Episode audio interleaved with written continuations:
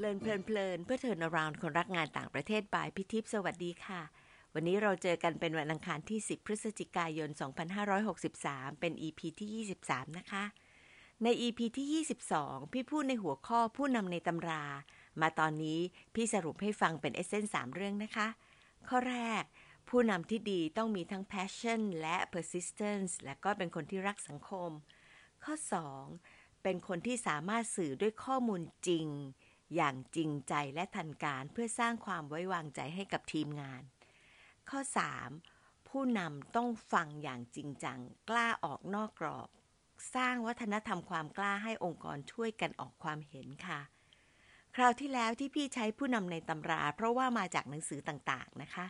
ในอีพีนี้พี่ก็อยากจะพูดถึงผู้นำที่ประทับใจ ว่าที่จริงแล้วเนี่ยชีวิตเราก็มีผู้นำตัวเป็นๆในชีวิต เป็นแบบไหนยังไงบ้างนะคะ แต่อยากถามน้องๆด้วยค่ะว่า ได้ไปลองทำ Value check ข่าวที่แล้วหรือเปล่าคะ เพราะมันจะลิงก์กับความชอบของเราเลยล่ะค่ะ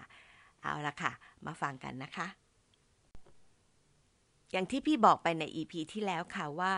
ผู้นำมีหลากหลายรูปแบบ แต่ละรูปแบบก็อาจจะโดนใจเราเป็นที่ชื่นชอบของเรา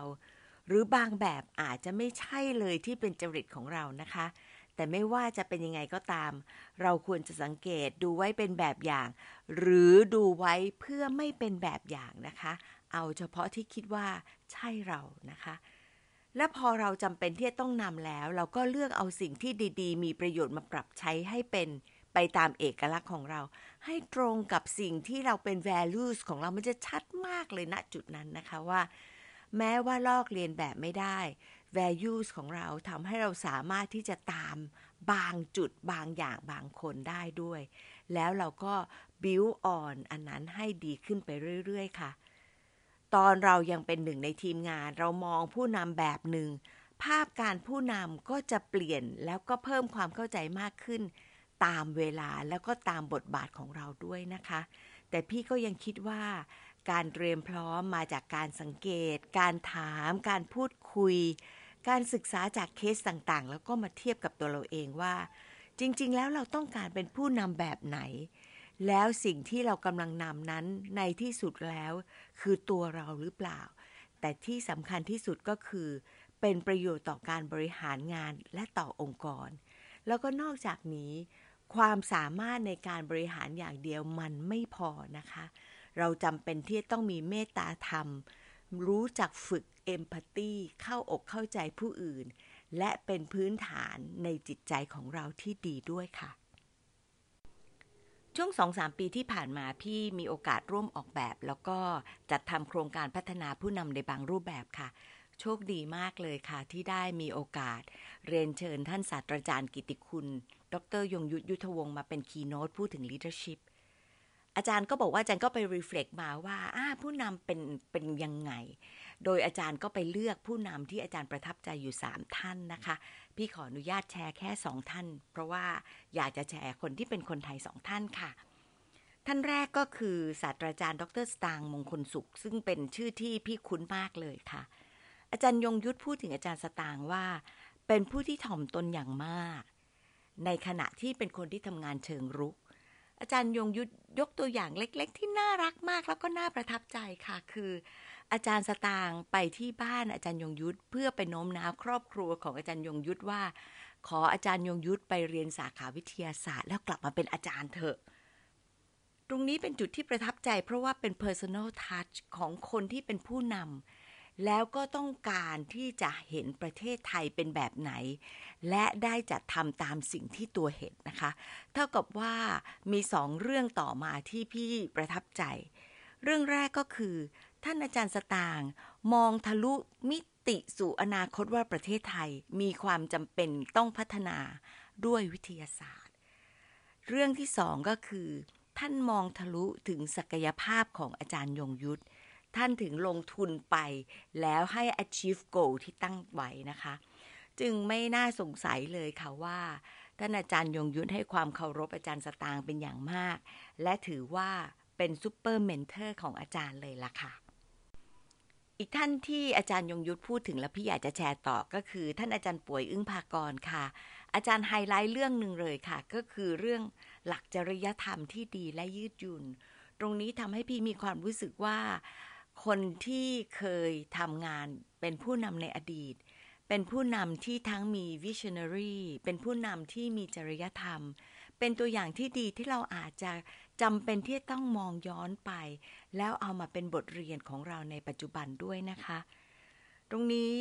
สิ่งที่อาจารย์เน้นด้วยก็คือ ท่านอาจารย์ป่วยนั้นใช้สติปัญญาที่เฉียบคมของท่าน เพื่อวัตถุประสงค์ที่ยิ่งใหญ่กว่า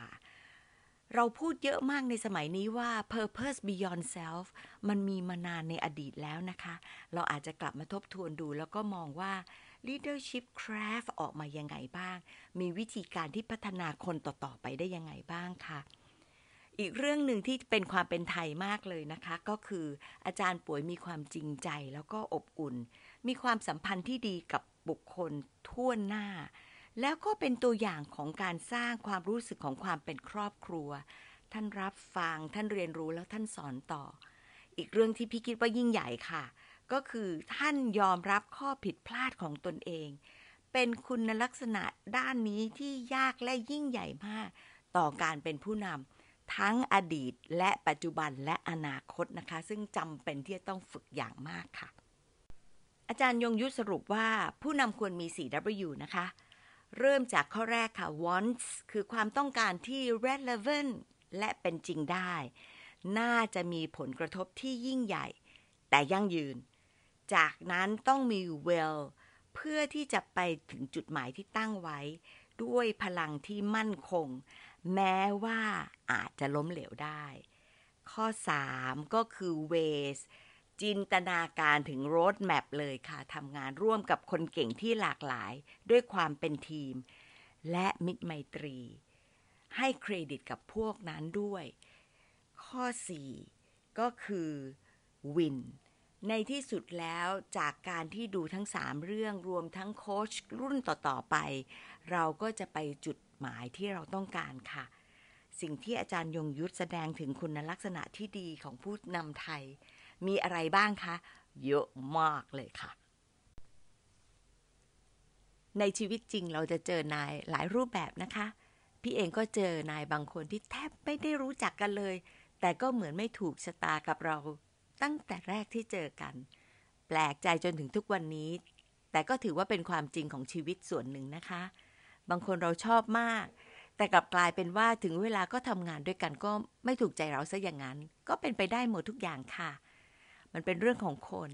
มีสไตล์ มีวิธีคิด มีการทำงานบางอย่างที่อาจจะคล้ายกันบ้างก็จะไปกันได้ดีมากขึ้นนะคะ เรียกว่าจริตต้องตรงกันระดับหนึ่งละค่ะ ถือเป็นความโชคดีที่คลิกละค่ะ เมื่อทำงานด้วยกันมันก็เลยจะ productive ได้ผลงานแล้วก็เรียนรู้แล้วก็ผูกพันมากกว่าแค่หัวหน้าและลูกน้องในงานนะคะ พี่เองมีนายหลายคนที่พี่รัก และหนึ่งในนั้นที่พี่รักและเคารพมากและอยากจะมาเล่าให้ฟัง พี่หมายถึงพี่แป๋วดรชันทวิสุชาตานนท์ผู้อำนวยการศูนย์รายเหตุของซีมีโอค่ะ เราอาจจะจริตตรงกัน แต่พี่ว่าพี่แป๋วเป็นนายที่รู้จักลูกน้องว่าพี่เป็นคนแบบไหนนะคะ รักอิสระ ถ้าได้โจทย์และเข้าใจแล้วก็ไปทำเอง ต้องการแค่คำแนะนำและขอสปอร์ตเวลาติดขัด ตรงนี้หมายถึงตอนที่พี่มีประสบการณ์มานิดนึงแล้วนะคะ ไม่ใช่ว่าเพิ่งจบอย่างไรประสบการณ์เลยก็อยากจะรักอิสระเต็มที่ค่ะ พี่ประทับใจพี่แป๋วหลายเรื่อง แต่ขอเลือกเรื่องที่ยังประทับใจไม่ลืมเลยสามเรื่องนะคะ Magic of Three มาอีกแล้วนะคะ เรื่องแรกคือความกล้าลุยของพี่แป๋วค่ะ งานด้านต่างประเทศอย่างเรื่อง IZN เนี่ยเป็นเรื่องใหม่มากที่คนยังไม่รู้เลย มันอันโนนจริง ๆสำหรับประเทศไทยนะคะ เมื่อเริ่ม 30 ปีที่แล้ว พี่แป๋วตั้งต้นขึ้นมา เรียนรู้หลักการ แล้วรุกเลยค่ะ ไม่สะทกสะท้านแม้แต่น้อยพี่ก็เลยเกิดความรู้สึกดีๆ ที่จะวิ่งตามนะคะ เรื่องที่สองความกล้าให้พี่ลองทำในหลายเรื่อง ไม่ว่าจะเป็นงานใหญ่งานใหม่ พี่แป๋วฟังแล้วเชียร์ให้กำลังใจใหญ่เลยนะคะ เริ่มเถอทิพทำได้ เราก็ปลดปอดตามภาษาอยู่แล้ว แต่ว่าพอรู้ว่ามีพลังขับเคลื่อนคอยอยู่ทั้งข้างหลัง มันเหมือนกับ win beneath my wing จริง ๆ เลยนะคะ ตรงนี้ทำให้พี่อุ่นใจแล้วพี่ก็พร้อมลุย แล้วก็มีส่วนอย่างมากที่ทำให้พี่เป็นพี่ในทุกวันนี้นะคะ พี่กล้าลุย ล้มมั่งเลิกมั่งได้ดีมั่งก็จากแรงตรงนี้ล่ะค่ะที่ทำให้พี่เดินไปข้างหน้าเรื่อยๆ เรื่องที่สามตอนที่พี่ได้รับโปรโมทเป็นผออสำนักมาตรฐานอุดมศึกษาที่ทบวงมหาวิทยาลัย จากระดับ C8 เป็น C9 ในขณะที่พี่แป๋วเองก็ยังเป็น C9 คนแรกที่แสดงความยินดีกับพี่คือพี่แป๋วค่ะ เอาดอกไม้ช่อใหญ่มาพร้อมยิ้มให้พี่เต็มที่ พี่บอกไม่ถูกเลยค่ะว่ารู้สึกยังไงตอนนั้น เป็นความรักลูกน้องที่จริงใจและความรู้สึกยินดีที่ลูกน้องได้ดี ไม่กลัวเลยว่าลูกน้องจะได้ดีเกินหน้า พี่นะได้เรียนรู้ถึงความเป็นนายที่ดีเพิ่มขึ้นอีกในนาทีนั้นเลยล่ะค่ะ ว่าไปพี่แป๋วนี่แหละค่ะ เชียร์ให้ไปสมัครเป็นผออฟูไบรท์พี่ก็ไม่มั่นใจเลยนะคะ แต่เอาก็เอา พี่แป๋วมั่นใจแสดงว่าน่าจะพอไหวค่ะ ขอบพระคุณพี่แป๋วดัง ๆ ออกสื่อเลยนะคะจะพูดถึงผู้นำแล้วก็จะพูดถึงแต่ เรื่องที่ตัวเองประทับใจก็ไกลอยู่นะคะ วันนี้ก็เลยไปขอให้น้องคนหนึ่งลองคิดว่า มีหัวหน้าสุดเลิฟคนไหนเพราะอะไรบ้าง แล้วก็ให้เป็นผู้นำที่มาจากภาคเอกชนด้วย เพื่อที่จะได้ดูว่าเผื่อมีอะไรที่แตกต่าง แล้วก็น่าจะมีอะไรที่เป็นบทเรียนดี ๆ ที่มาแบ่งปันเป็นความรู้ แล้วก็เป็นเกล็ดให้เราไปคิดแล้วก็ฝึกต่อนะคะ ตามเคยค่ะหนีไม่พ้นไปไหนไม่ไกลจากฟูไบรท์นะคะ ได้ตั้ม จากตรีเตเจวารีที่ตอบรับก่อนจะรู้โจทย์ชัดๆ ด้วยซ้ำไปค่ะ ขอบคุณนะคะตั้มพี่ได้แอบเข้าไปดูโง่เฮงของนายที่ตั้มประทับใจดูดีเชียวค่ะ เอาละค่ะ มาฟังตั้มนะคะว่าท่านนี้คือใคร คือถ้าสมมติจะถามถึงเจ้านายหรือว่านายที่เราทำงานด้วยเนี่ยในภาคเอกชนที่ผมประทับใจเนี่ยนะครับ ท่านหนึ่งเนี่ยที่อยู่ในใจเสมอเวลาเรานึกถึงนะครับก็คือ คุณมารุตบุรณะเศรษฐกุลนะครับ ซึ่งท่านเป็น CEO สมัยที่ผมยังทำงานอยู่ที่บริษัทโออิชินะครับ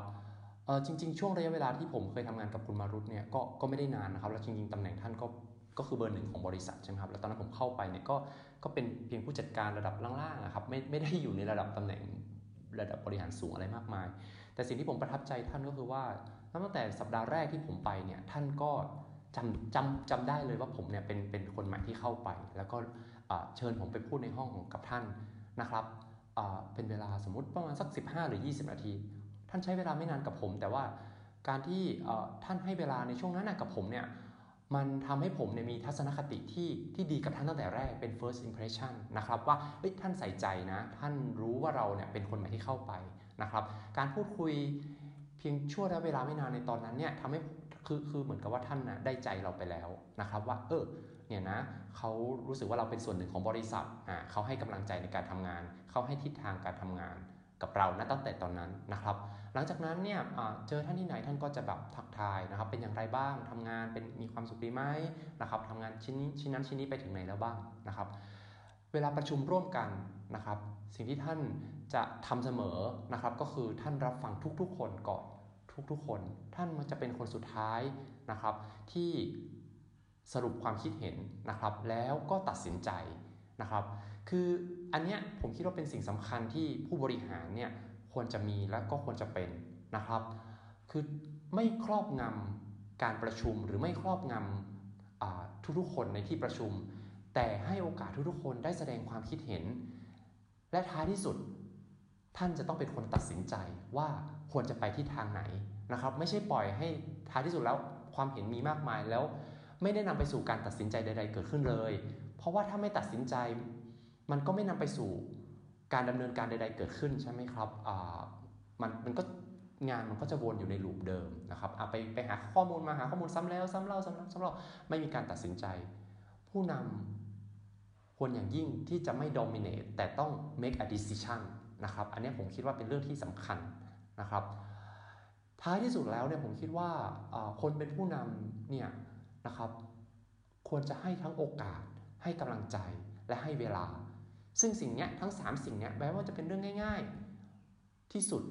แต่คุณมารุตให้อย่างเงี้ยกับทุกคน เท่าที่ผมสังเกต แม้ว่าผมจะมีเวลาที่ทำงานกับท่านไม่นาน จะไม่แปลกใจเลยว่าผมได้เห็นช่วงช่วงที่ท่านเนี่ยหมดวาระนะครับจากจากการเป็น CEO ที่ที่โอชิเนี่ยแทบทุกคนในบริษัทจะรู้สึกแบบรักท่านมากอะเราเราสังเกตเห็นเลยแววตาในวันที่อำลาเนี่ยทุกคนจะจะรักอย่างมาก แล้วเราก็จะเข้าใจว่าอ๋อทำไมท่านเป็นที่รักของทุกคน ทุกคนท่านได้ใจของทุกคนที่ที่ที่นั่นแล้วก็ทุกคนอยากจะทำงานให้บริษัทอะ ที่ที่มี CEO อย่างนี้นะครับ โดยที่ไม่รู้สึกเหน็ดรู้สึกเหนื่อย หรือไม่รู้สึกท้อ เพราะว่าท่านไม่ได้มาแบบเนี่ยต้องทำอย่างนั้นต้องทำอย่างนี้ไม่ไม่ได้บอกอะไรเลย แต่ทุกคนรู้ว่ารู้บทบาทรู้หน้าที่ว่าจะทำอย่างไร อันนี้เป็นสิ่งสำคัญเลย เพราะฉะนั้นเราจะเห็นว่า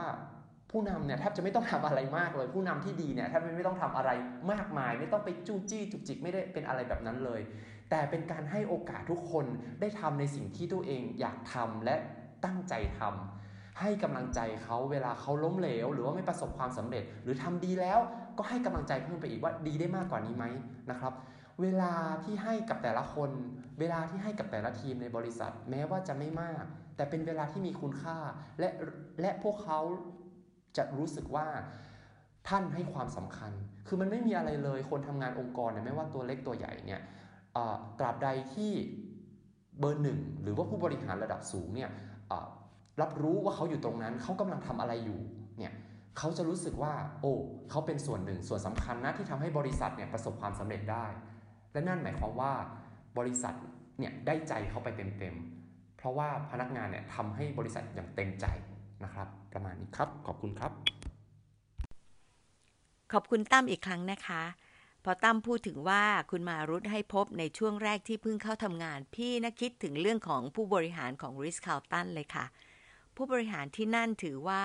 เป็นโอกาสทองที่จะผูกใจพนักงานใหม่ เพราะฉะนั้นจะพยายามพบทุกคนให้ได้ในช่วงแรก นอกจากจะทำความรู้จักจะพูดถึงเรื่องของค่านิยมร่วมขององค์กร น้องๆจะเห็นว่าคำว่า values นั้นมีความหมายต่อตัวเราเองแล้วก็ต่อ หน่วยงานที่เราทำงานด้วยนะคะ มันเป็นการสร้างความรู้สึกของการมีส่วนร่วมขององค์กร และนี่ก็เป็นเหตุผลหนึ่งที่ทำให้โรงแรมริสคาลตันนั้น ได้รับรางวัลบาลดริชของสหรัฐในฐานะที่มีความสามารถ มีผลการดำเนินงานที่เป็นเลิศสองครั้งเลยล่ะค่ะในภาพรวมจาก 3 คนที่คุยให้ฟังวันนี้นะคะ สรุปได้ว่าผู้นำที่เรารักและเคารพนั้นจะต้องมีเรื่องของจริยธรรม การมองผลลัพธ์ที่ยิ่งใหญ่คือ purpose beyond self ซึ่ง Gen Y และ Gen Z ถือเป็นเรื่องสำคัญมากนะคะ นอกจากนี้เป็นคนที่ถ่อมตน ส่งเสริมลูกน้องให้ได้ดี ฟังและตัดสินใจ เรื่องฟังและตัดสินใจยังคงเป็นแชร์เล่นของเราอยู่เยอะ ที่ผู้นำเราต้องพัฒนาต่อ โดยเฉพาะในวงราชการ ในด้านหนึ่งก็เข้าใจถึงขนาดความใหญ่ของราชการและผลกระทบที่เกิดขึ้น แต่อีกด้านหนึ่ง อาจจะต้องมองถึงวัฒนธรรมองค์กรที่ฝังลากลึก แบบ one way communication ทำให้ทีมงานโหยหาช่องทางที่จะแสดงความคิดเห็น และต้องการการตัดสินใจเพื่อทำงานต่อ จุดนี้ก็อาจจะเป็นจุดที่ผู้นำในวงราชการจำเป็นที่จะต้องต่อยอดอย่างจริงจังค่ะ แต่ยังไงก็แล้วแต่นะคะ EP นี้พี่คิดว่ากลับมาสู่คำว่าใจเยอะมากเลยค่ะ เรามีใจให้คนมีใจให้องค์กร ให้โอกาส ให้กำลังใจทำให้ทีมงานรู้สึกว่า ทุกคนสำคัญต่อองค์กร แล้วก็สร้างความรู้สึกอบอุ่นแบบครอบครัว ขณะเดียวกันผู้นำต้องแสดงให้เห็นด้วยว่า ตัวเองก็มีความสามารถจริงที่จะชี้นำได้นะคะ ไม่ใช่ว่าโอ้มีตำแหน่งก็อยากมา แล้วก็คิดว่าผลงานเดิมน่าจะทำให้ทำต่อได้ ตรงนี้ก็อาจจะได้ผลลัพธ์น้อยกว่าที่เราคิดว่าเราควรจะได้องค์กรควรจะได้ แม้ว่าจะมีใจเต็มๆก็ตามนะคะ นี่คือผู้นำในรุ่น traditional baby boom และ Gen X ค่ะ จะมี EP ต่อ ๆ ไปที่จะพูดถึง Gen Y และ Z ด้วยว่า มีอะไรเพิ่มหรือเปลี่ยนไปยังไงหรือเปล่า พี่เองยังรู้สึกสนุกเลยแล้วเรียนรู้กับรุ่นใหม่ ๆ ว่า เอ๊ะเขาเป็นยังไงบ้างนะคะ น้องๆรู้สึกอย่างพี่มั้งไหมคะ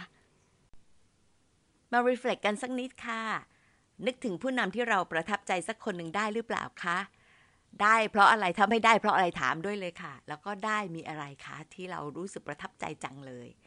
แล้วสำหรับบริบทการทำงานของน้องๆตอนนี้ที่จริงต้องการผู้นำที่มีคุณลักษณะแบบไหนมากที่สุดคะ ขอบคุณที่ตามฟังแล้วพบกันอังคารหน้า สวัสดีค่ะ